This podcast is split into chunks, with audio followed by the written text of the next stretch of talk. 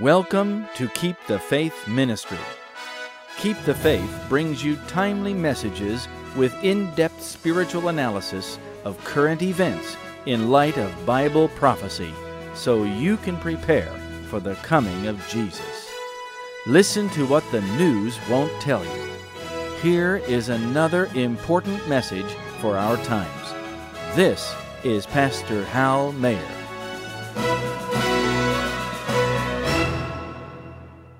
Warm Christian greetings, my friends. We have come to the end of another year. I am thankful for the multitude of blessings that come from our Heavenly Father and our Lord Jesus Christ. The economic crisis doesn't affect the way God works. He never changes. Remember that He is above all of it, watching over His own. He knows you and He cares about you. We are very near the end of time, and it is vital that we understand the signs of the times. Thank you so much for your prayers and gifts to keep the faith ministry. They mean so much, especially during these challenging economic times. The more you can help, the more we can get out the message. Remember to go to our newly designed website often and check up on our prophetic intelligence briefings. The address is ktfministry.org. There you will find some of the latest information on current events in their prophetic context. The global economic crisis has taken some astonishing turns in the last couple of months. I believe that you need to know more about what the Bible says about it and how you should understand this situation. But I especially want to emphasize some amazing prophetic highlights that describe the very people whose names are now essentially household names.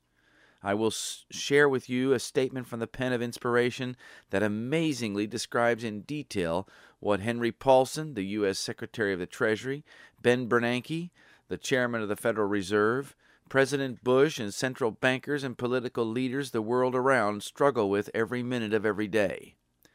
But before we begin, we had better ask the Holy Spirit's guidance as we try to understand God's plan for those of us living in this incredible age. Our Heavenly Father, we are astonished at the speed with which our world has come to an economic crisis that is changing the world as we know it, while at the same time stealthily removing the freedom and liberty of your people. We are at a most dangerous stage, Lord, and it is in our eternal interest to secure your watch care over our souls. Please, Father, give us your Spirit as we hear your word. Give us guidance so that we can understand our times and what we must do to secure our eternal salvation. May we learn to have confidence in your word. In Jesus' name I pray. Amen. To begin, I want to share with you a statement from God's messenger to the last generation that tells us about Henry Paulson, Ben Bernanke, President Bush, and other political and economic leaders. To solve the present financial crisis, they try this and then they try that. But no matter what they do, no matter how much money they throw at the banks and mortgage companies, no matter how many banks they take over, they're clueless. They don't know what to do. The whole world has been looking to them for a solution, yet with all the unconstitutional authority that they have taken to themselves, they can't begin to comfort the afflicted economy. Some of the things they do cause a temporary respite, but the fundamentals remain the same. Here is a statement that describes the global economic difficulties very aptly. It is from the ninth volume of the Testimonies for the Church, pages 13 and 14. There are not many, even among educators and statesmen, who comprehend the causes that underlie the present state of society. Now, here is the part about Henry Paulson, Ben Bernanke, President Bush, and others. Those who hold the reins of government are not able to solve the problem of moral corruption, poverty, pauperism, and increasing crime. Is that true today? No matter how much these leaders talk in platitudes about fixing our schools, beefing up social programs for the poor, and dealing with crime, they cannot change the degrading slide into the moral abyss. Then the author makes this pointed statement They, meaning government leaders, are struggling in vain to place business operations on a more secure basis. Doesn't that sound like what has been happening to Henry Paulson, Ben Bernanke, President Bush, Kevin Rudd of Australia, Gordon Brown of Great Britain, Nicolas Sarkozy of France, and other global central bankers and political leaders during the last few months? The months of September and October gave us the largest corporate failure in world history. Events of that week in October, right after Congress passed the $700 billion bailout of the economy, seemed to upend the U.S. Treasury's bailout plans to stabilize the financial system, just as the spirits of prophecy predicted. As it was, Paulson and Bernanke had essentially taken control of the entire U.S. financial system when Congress granted them virtually unlimited authority to buy out bad assets from banks. The $700 billion bailout legislation would transform Paulson's office into that of a temporary overseer of America's entire financial system. But that wasn't even enough to stem the bloodletting on global markets. In fact, the $700 billion bailout voted by the U.S. Congress was changed by a few men at the U.S. Treasury without congressional approval. USA Today reported on October 13, 2008, that President Bush on Tuesday announced details of a dramatic change in the $700 billion plan to rescue ailing financial firms, with the government quickly using up to 200 and $50 billion to buy stock in banks. This is a partial nationalization of U.S. banks without congressional oversight or approval. President Bush, Henry Paulson, and others simply made a unilateral decision to centralize the U.S. economy by buying bank stock with money that Congress approved for something else. USA Today also reported on what happened executives of the country's biggest banks were summoned to a remarkable meeting at the Treasury Department to hear the plan Monday. Treasury Secretary Henry Paulson basically told the bank CEOs that they had to accept the government's stock purchases for the good of the U.S. economy. This is the first time in American history that the United States has publicly and effectively socialized at least parts of its financial system. How far it will go remains to be seen.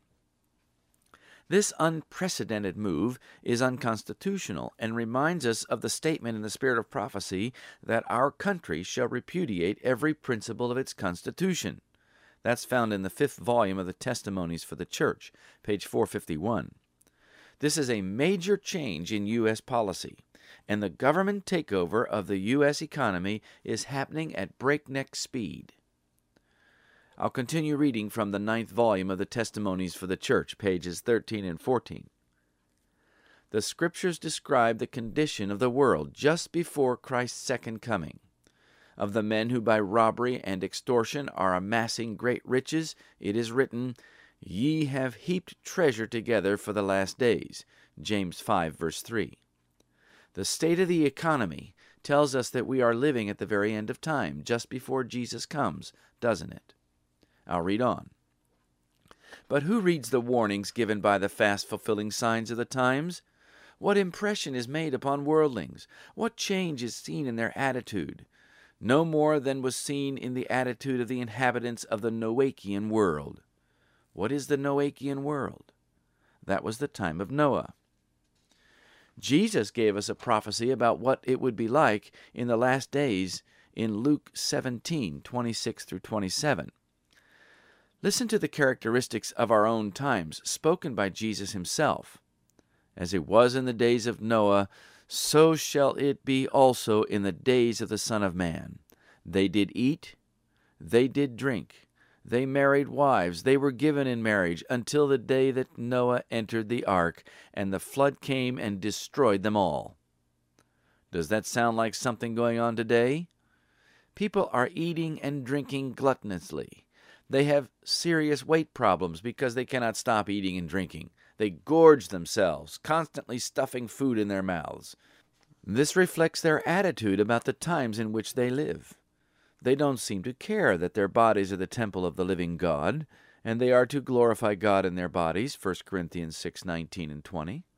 They fritter their time away in entertainment while the crisis is unfolding around them. They bury themselves in movies, music, and sports. They busy themselves with business enterprises that keep them so occupied that they don't have time to know the voice of God. They are headed for the lake of fire and they don't begin to comprehend it. They marry and give in marriage as if there is going to be no change. Jesus was not saying that marriage was wrong, but that they were not paying attention to the signs of the times and learning to live like Christ. They were blind to his loving counsel to buy of him characters like gold, tried in the fire, and eye salve, so that they can see the telling signs of his imminent return. See Revelation 13:18. But that is not the only description that Jesus gave us of the last days. The very next verses in Luke 17 give us another description. Listen carefully. This is verses 28 and 29. Likewise also, as it was in the days of Lot, they did eat, they drank, they bought, they sold, they planted, they builded. But the same day that Lot went out of Sodom, it rained fire and brimstone from heaven and destroyed them all. Notice what was added to what Jesus prophesied he added the words, They bought, they sold, they planted, they builded. This verse is incredible. Notice that Jesus predicted the stock market. All the stock markets do is buy and sell. He predicted the housing bubble, people buying and selling homes and real estate. That is what they were doing in Sodom before the great destruction. Perhaps Sodom had the tools to speculate in their own financial markets similar in principle to what we have today.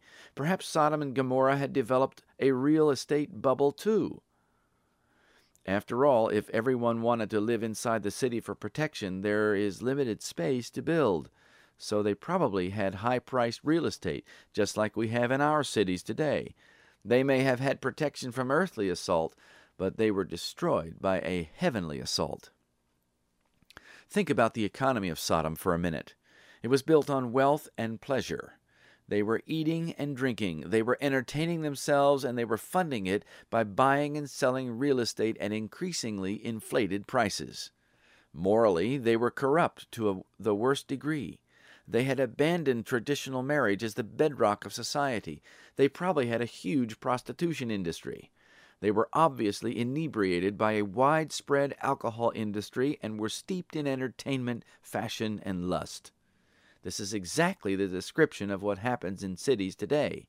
We are told that it will be the same now in principle as it was then. The cities are full of immorality. They are concentrated and there is limited space to build, so the real estate values go sky high. People make fortunes and then spend it on themselves in entertainment, luxury, and selfish gratification. Today, people want to live in the city, but they don't realize that there is a destruction coming upon the big cities. God tells us that they will be ruined. Jesus prophesied that the cities at the end of time would be a target for destruction. Listen to this statement from the book Maranatha, page 25. Oh, that God's people had a sense of the impending destruction of thousands of cities, now almost given over to idolatry. Strictly will the cities of the nations be dealt with, and yet they will not be visited in the extreme of God's indignation, because some souls will yet break away from the delusions of the enemy and will repent and be converted, while the mass will be treasuring up wrath against the day of wrath. All this fits the scenario of our times. The building industry was cranking out homes hand over fist, and people were buying them with reckless abandon, driving their prices up unrealistically. The stock market was going up and up to dizzying heights. All of the buying and selling was preparing to suck out the lifeblood of the economy, and many people did make money for a while. Now that has all tumbled down and crashed around them in fire and brimstone, so to speak. People are shocked at how fast things have turned negative. Life was going so well, but all of a sudden everything seems as if it has been turned upside down. People are fearful now, and they have no idea that Jesus, in His holy word, warned them of this time. He said there would be distress of nations and perplexity. They vainly think things will eventually get better, and if they can ride out the perfect economic storm, they can indeed be able to carry on where they left off. I'll read on from the ninth volume of the Testimonies for the Church. This is amazing. Absorbed in worldly business and pleasure, the antediluvians knew not until the flood came and took them all away. Matthew 24:39. Is that what is happening now? They had heaven sent warnings, said God's messenger, but they refused to listen. And today the world, utterly regardless of the warning voice of God, is hurrying on to eternal ruin. You see, my friends, people are living with the same mocking and ridiculing attitude toward God and toward His truth as did the people who mocked and ridiculed Noah and Lot. They think that every day will be like the one before, and if not, they'll just ride out the storm, just like people in the days of Noah and Lot. They knew the truth, they understood the warnings, but they thought that God was too loving and that it was impossible that God would destroy them.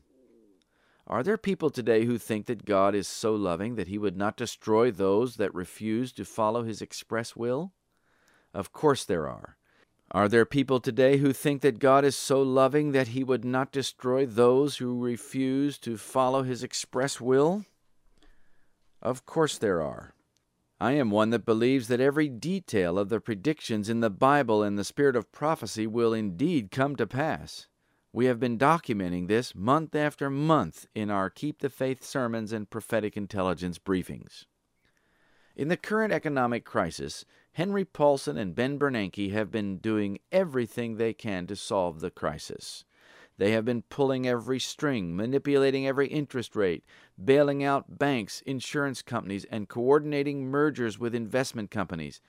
They even pressured Congress successfully to give them virtually unlimited authority over the entire financial system, including the purchase of stock in banks and other financial institutions. Their efforts had little effect. Then the week of October 6 hit like a wrecking ball in a china shop. Day after day, the markets around the world were hammered and badly damaged. But there were other things that happened that fateful week in October. On Thursday, October 9, 2008, central banks around the world, including the Bank of England, the European Central Bank, the central banks of China, Canada, Sweden, and Switzerland, took an unprecedented and coordinated step and cut key interest rates in an effort to restart the collapsing global economy. The day before, Australia's central bank cut its interest rate and the day after, Taiwan, Hong Kong, and South Korea lowered theirs. But this didn't help matters at all.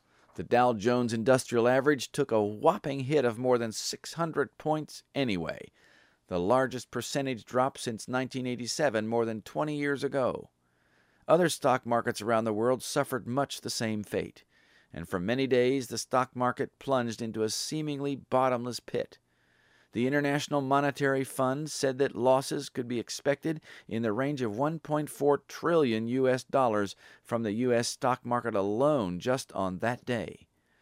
But it is not just interest rate cuts that governments and bankers are using to attempt a rescue of their economies. Central banks are loaning billions upon untold billions to banks and other huge businesses hand over fist. Businesses are going bankrupt. People are losing their jobs by the hundreds of thousands, just as God said they would.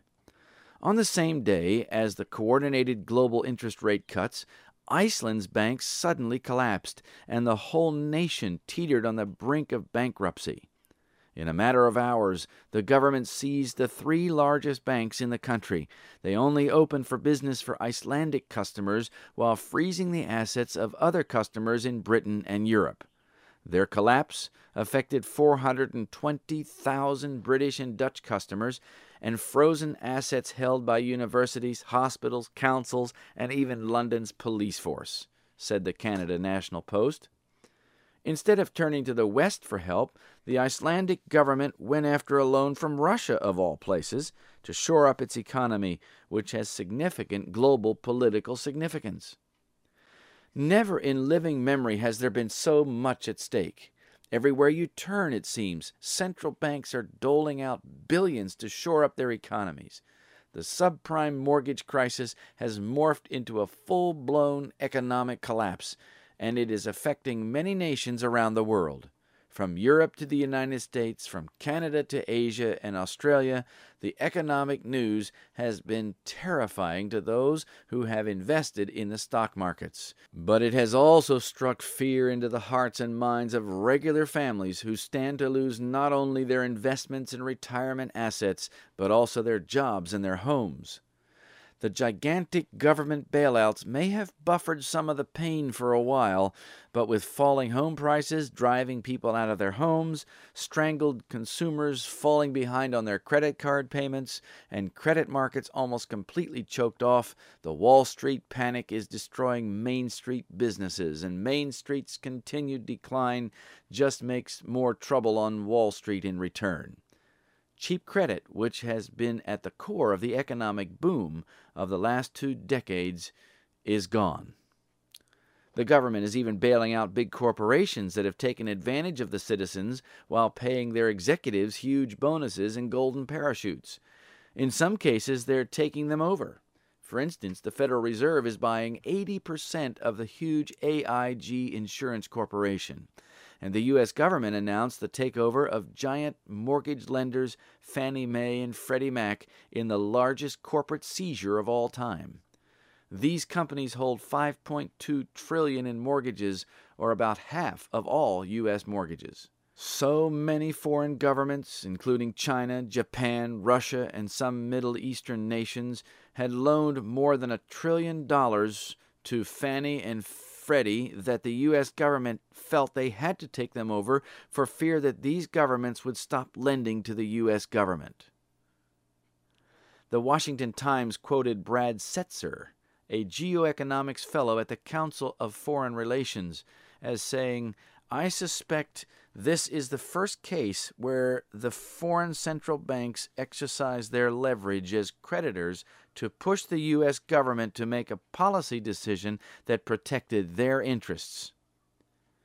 What Setser was saying is that because foreign governments now buy enough U.S. government debt, as well as mortgage instruments, that they now influence U.S. government decisions. The New York Times observed that the level and stability of American interest rates and of the dollar are now dependent on the willingness of foreign central banks and other overseas investors to continue lending to the United States. Foreign governments like China and Russia can now use U.S. debt as leverage, a new kind of weapon to influence U.S. policy. The U.S. government is borrowing against the future to stave off a present collapse. The scripture says the borrower is servant to the lender. Proverbs 22 7. This crisis is changing the course of history. Rarely is there a defining event or series of events like what we are seeing right now. Rarely are there so many forces converging to create the perfect economic storm. Not since September 11, 2001, when terrorists hijacked planes and flew them into the nerve center of New York's financial district, have we seen such a defining moment, such a momentous change. This is the first time we have ever seen anything like this in the Internet age. If you did not receive the first sermon of this Perfect Storm series, you should ask for Perfect Storm Part 1. That will give you the background as to why we are in this present crisis. The probable consequences to all this bailing out are serious. There is likely to be much more unemployment with intense hardship for millions. Already I've seen people living out of their cars in parking lots. There will be devastating losses for investors of most types, and finally, perhaps even a deep depression with deflation.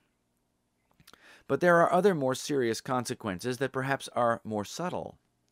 In July of 1944, near the end of World War II, a meeting was held at Bretton Woods, New Hampshire, in which 730 delegates from nations around the world hammered out an open market system, an exchange rate system between currencies, the International Monetary Fund, and an international bank that eventually morphed into what is known today as the World Bank.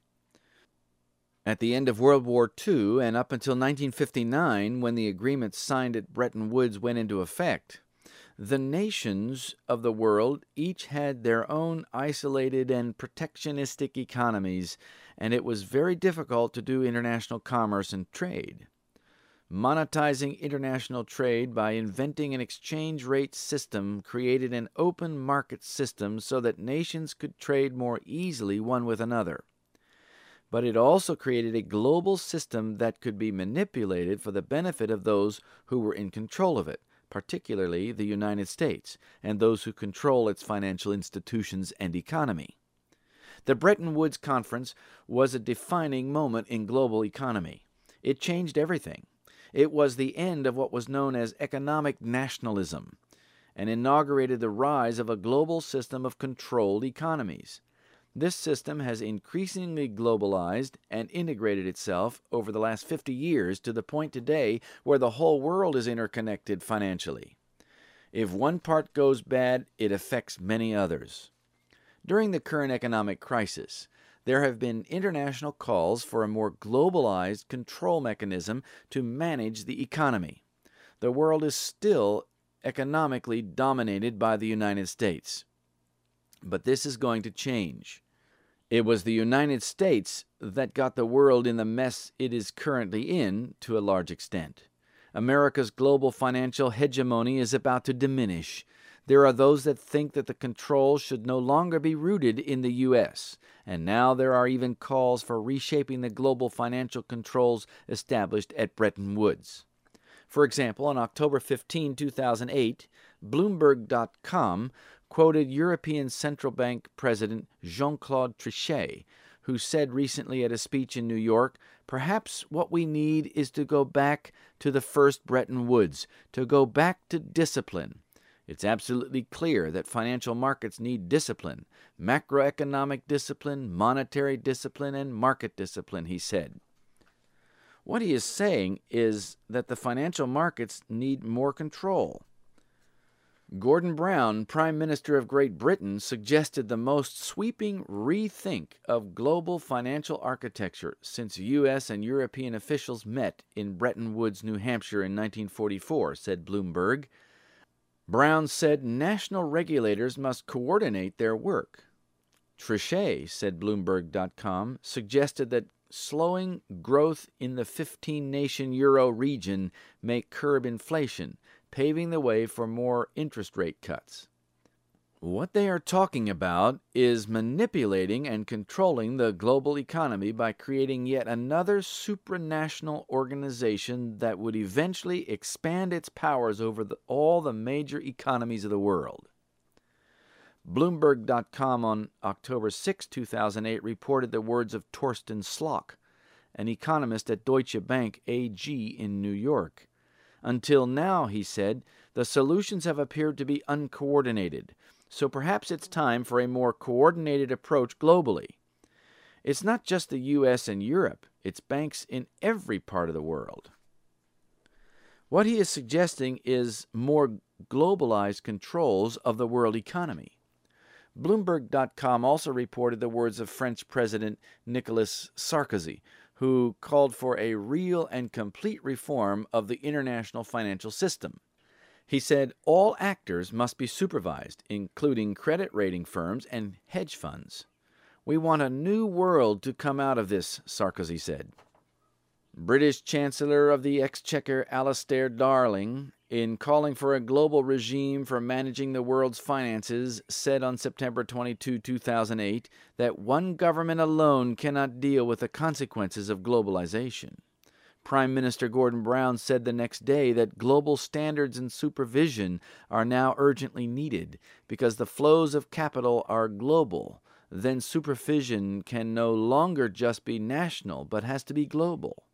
And when Brown and Darling arrived in the United States to promote this concept, The Guardian said that they are calling for a stronger international regulatory system based around an early warning system, run by the IMF and that they want to create an international consensus for a tougher global system of regulation. Notice that the Europeans and British are the ones talking this way. These men are asking that world finances be controlled by an international body based at the IMF that would control virtually everything about the economy. They want a more European flavor to world economic policies and controls. The reality is that the United States is still the foundation of the economic system and would remain so, but the Europeans want to influence it much more than before, perhaps even use it to their own advantage. I want you to think about the implications of this. European leaders and financiers are angling to restore financial leadership to Europe once again. Remember that the key leaders of the European Union, like Angela Merkel of Germany and Nicolas Sarkozy of France, are working to resurrect the Holy Roman Empire and place the Pope once again as the spiritual and temporal leader of Europe. The fact is, Europe needs to be a strong financial powerhouse to achieve it. European leaders no doubt see their opportunity.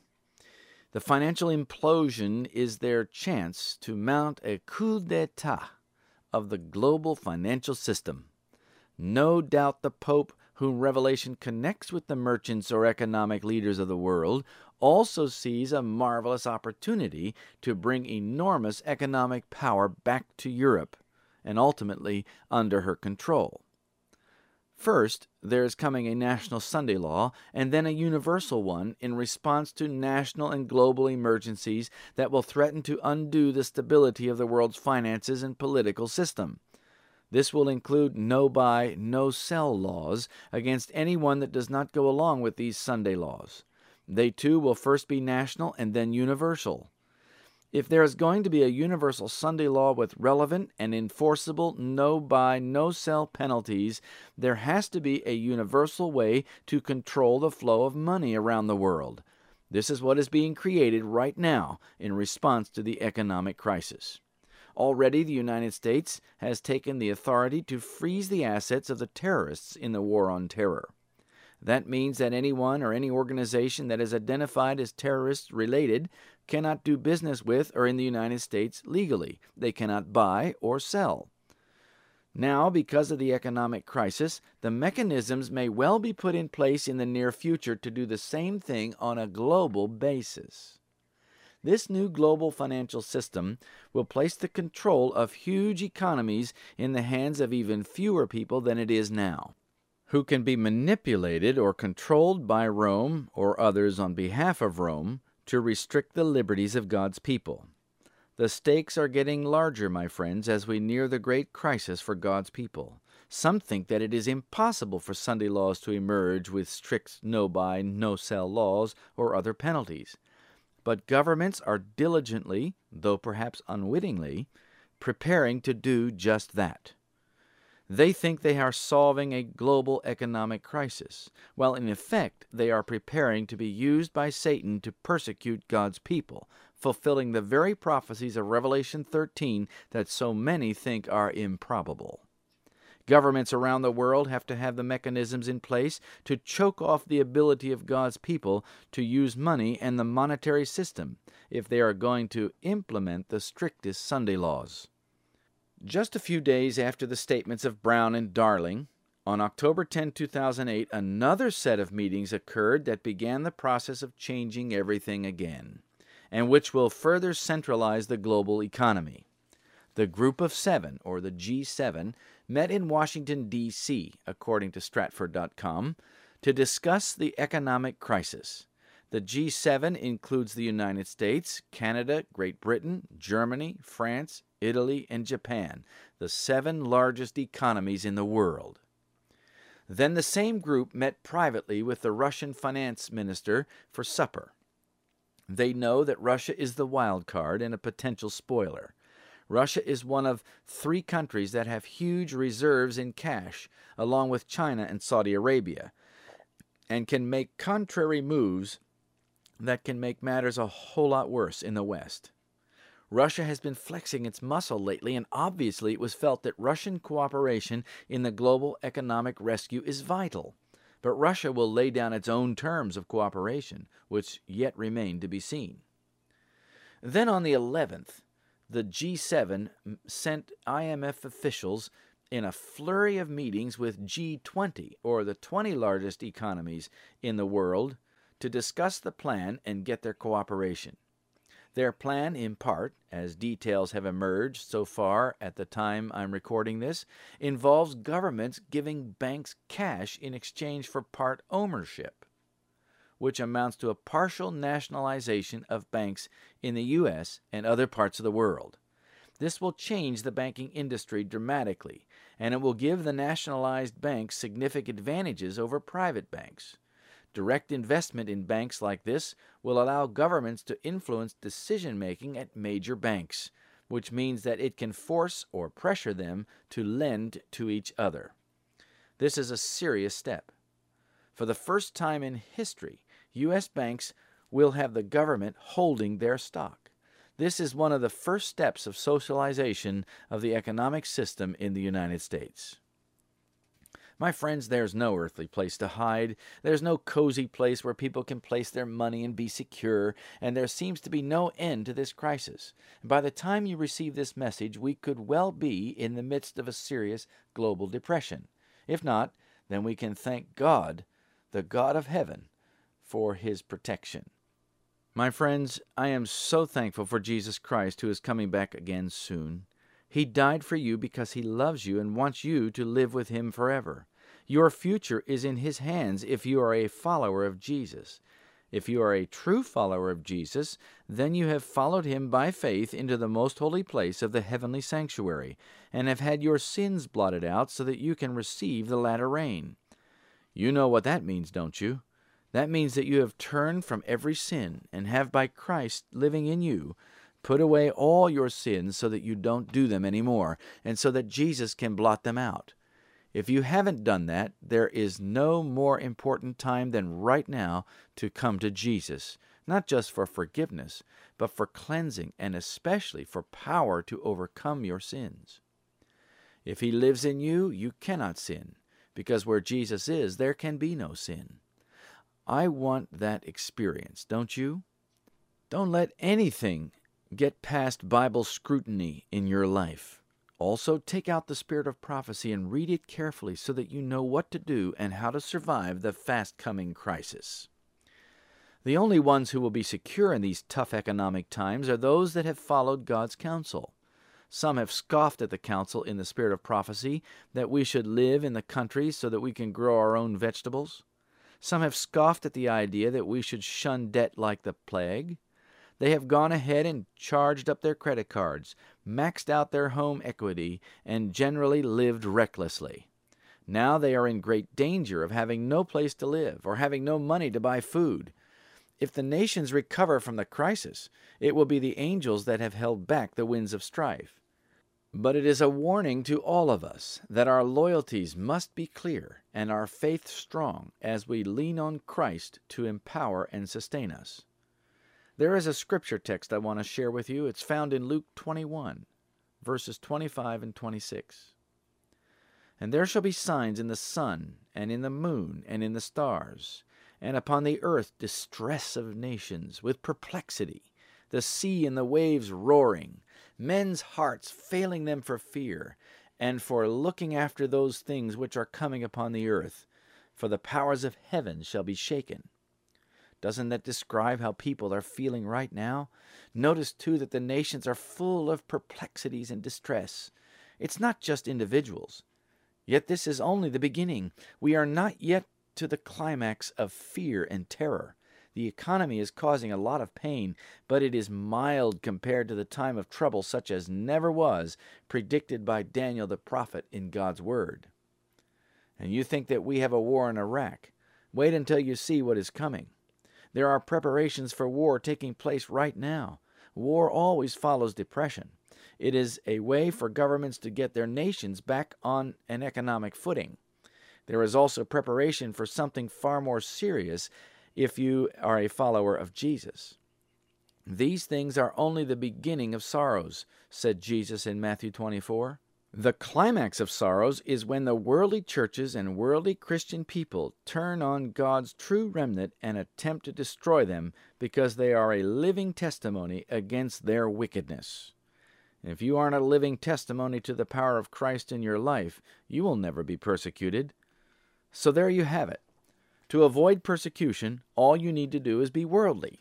Read those novels, watch those movies, play those sports, listen to that rock music and its derivatives, and by all means, eat, eat, eat. Indulge yourself, live for the moment, take all you can get. You'll never have any persecution that way, and you'll never have another life to look forward to either. Listen to this statement from the pen of God's messenger to the last generation church. It is found in the book Great Controversy, page 509. After a long list of disasters which will no doubt cause further economic trouble, Ellen White wrote, And then the great deceiver will persuade men that those who serve God are causing these evils. So this is where all this distress is going. The class that have provoked the displeasure of heaven will charge all their troubles upon those whose obedience to God's commandments is a perpetual reproof to transgressors. You see, those to whom money is their God hate to have reproof, and they must create some sort of scapegoat to take the attention off of their corruption. Martin Weiss, a market analyst and advisor, recently wrote of the economic collapse Greed has been replaced by fear, euphoria by panic, trust by suspicion. That is quite a description. What drives the markets is greed. The fact is that greed eventually turns on its host and generates fear. This is the danger of greed. It always leads, at some time or another, to unresolved panic. Imagine what greedy people will face when they see the Son of Man coming in the clouds of glory. That will cause a panic like no other, but it will be too late. My friend, if you struggle with greed and covetousness, this is the time to deal with it, because there is coming a time when Jesus will leave the sanctuary in heaven and will no longer plead for guilty man. Some people don't believe that he is in the most holy place of the heavenly sanctuary, and they just keep on going with their double lives, claiming to be followers of Christ but going in the opposite direction. Many have ridiculed the idea that Jesus will not save those that do not live by all of his law. They say that Jesus just loves everyone, and if you intellectually accept him, then you will be saved. Many of God's remnant people think that so long as you are in the church and you are claiming the forgiveness of Jesus, then you will enter the pearly gates of the New Jerusalem. My friends, please don't believe it. Jesus did die on the cross to forgive your sins and mine, but there is much more to salvation. Jesus has defined what it actually means to love him and follow him. The apostle John gives us Jesus' own words in John 14 verse 15. If ye love me, keep my commandments. What are his commandments? That is his law. For he said in Matthew 22, verses 37 to 40, Thou shalt love the Lord thy God with all thy heart, and with all thy soul, and with all thy mind. This is the first and great commandment. And the second is like unto it, Thou shalt love thy neighbor as thyself. On these two commandments hang all the law and the prophets. So you see, the law is the basis of God's kingdom. Those who will be there will have kept his law. They will not have covetousness, nor will they have greed, or any other evil thought or deed. Do you know how to cure greed? Here is how help someone else. Jesus told the rich young ruler to sell all he had and give to the poor and come follow him. He had a problem with greed. Jesus addressed that problem squarely. And he gave the solution find someone that is less fortunate and be a blessing to them and help them.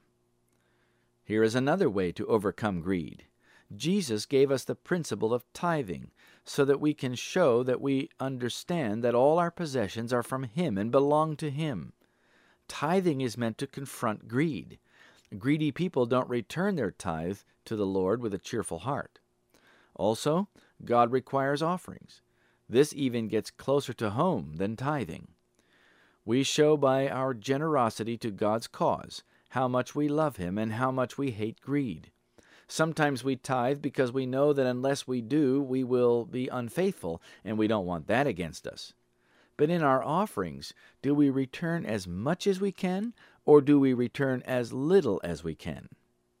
Most of God's people return just as little as they think they can and justify themselves that this is all they can do.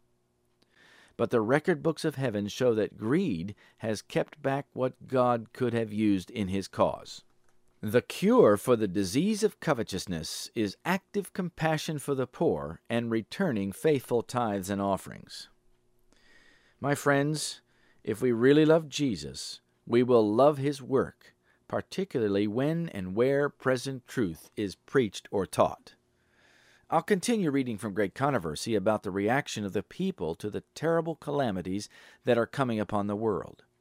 It will be declared that men are offending God by the violation of the Sunday Sabbath, that this sin has brought calamities which will not cease until Sunday observance shall be strictly enforced, and that those who present the claims of the fourth commandment, thus destroying reverence for Sunday, are troublers of the people, preventing preventing their restoration to divine favor and temporal prosperity. Keep in mind that those who declare this will have a long history to support them. They will say that Sunday has always been the Christian tradition and that it is now God's will for His people.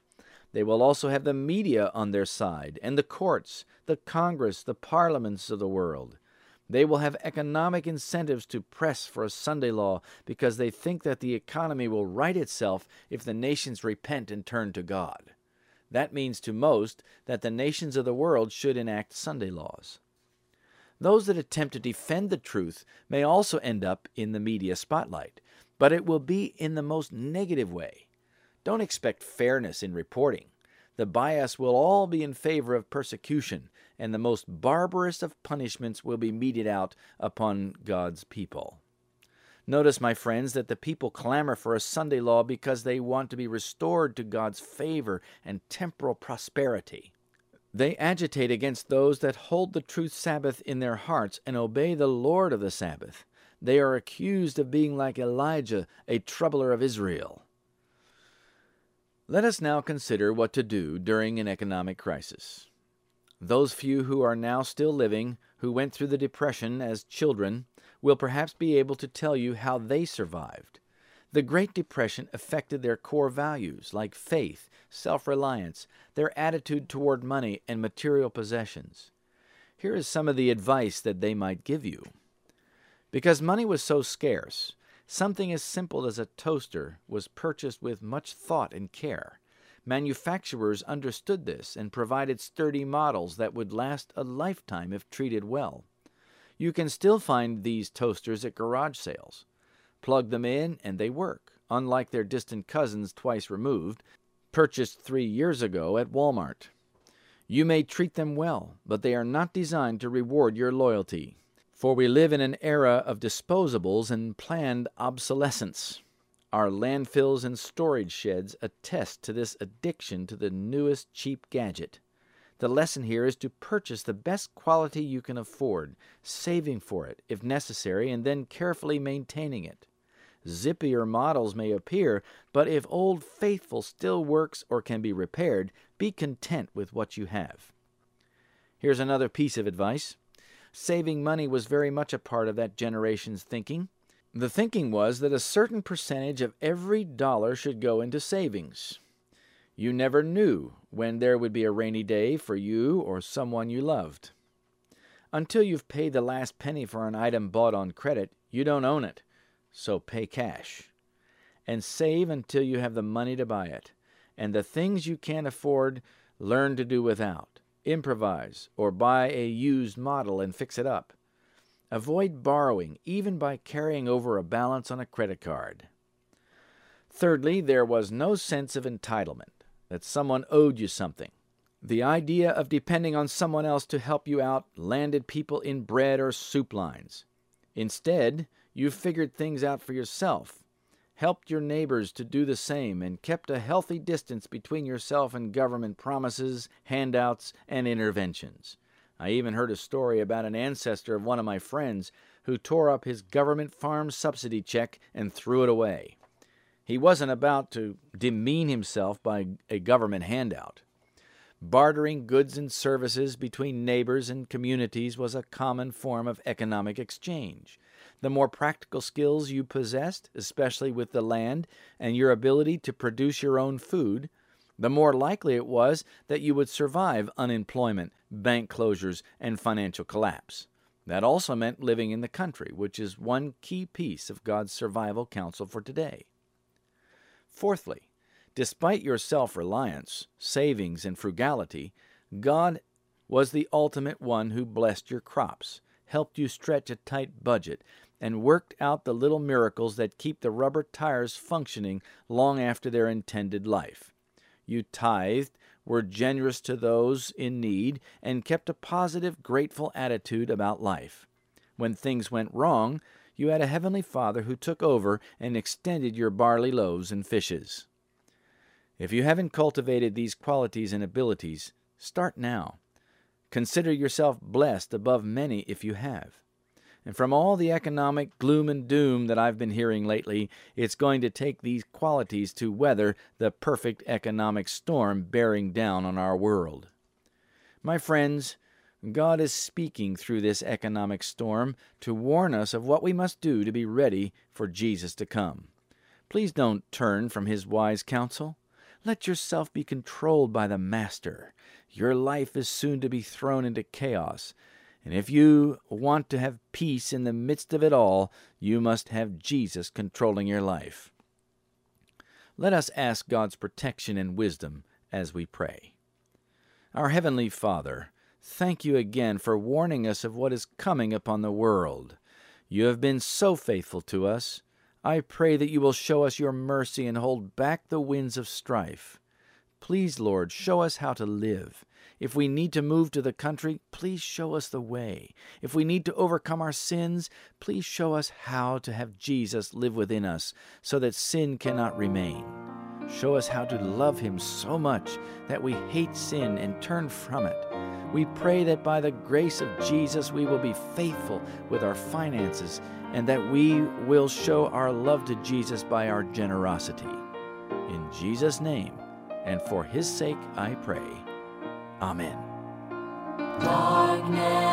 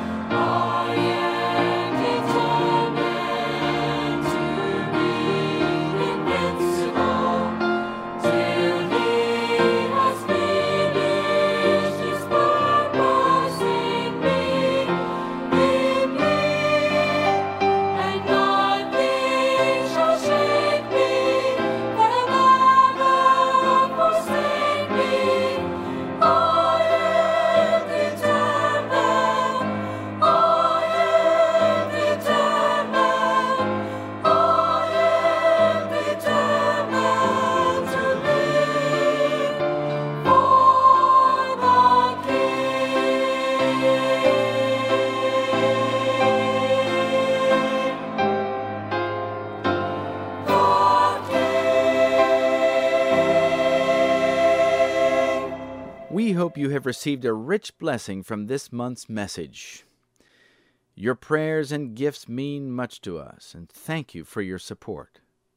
The song you have just heard is I Am Determined, sung by the Three Angels Chorale. It is recorded on a CD with other beautiful hymns called Worthy is the Lamb.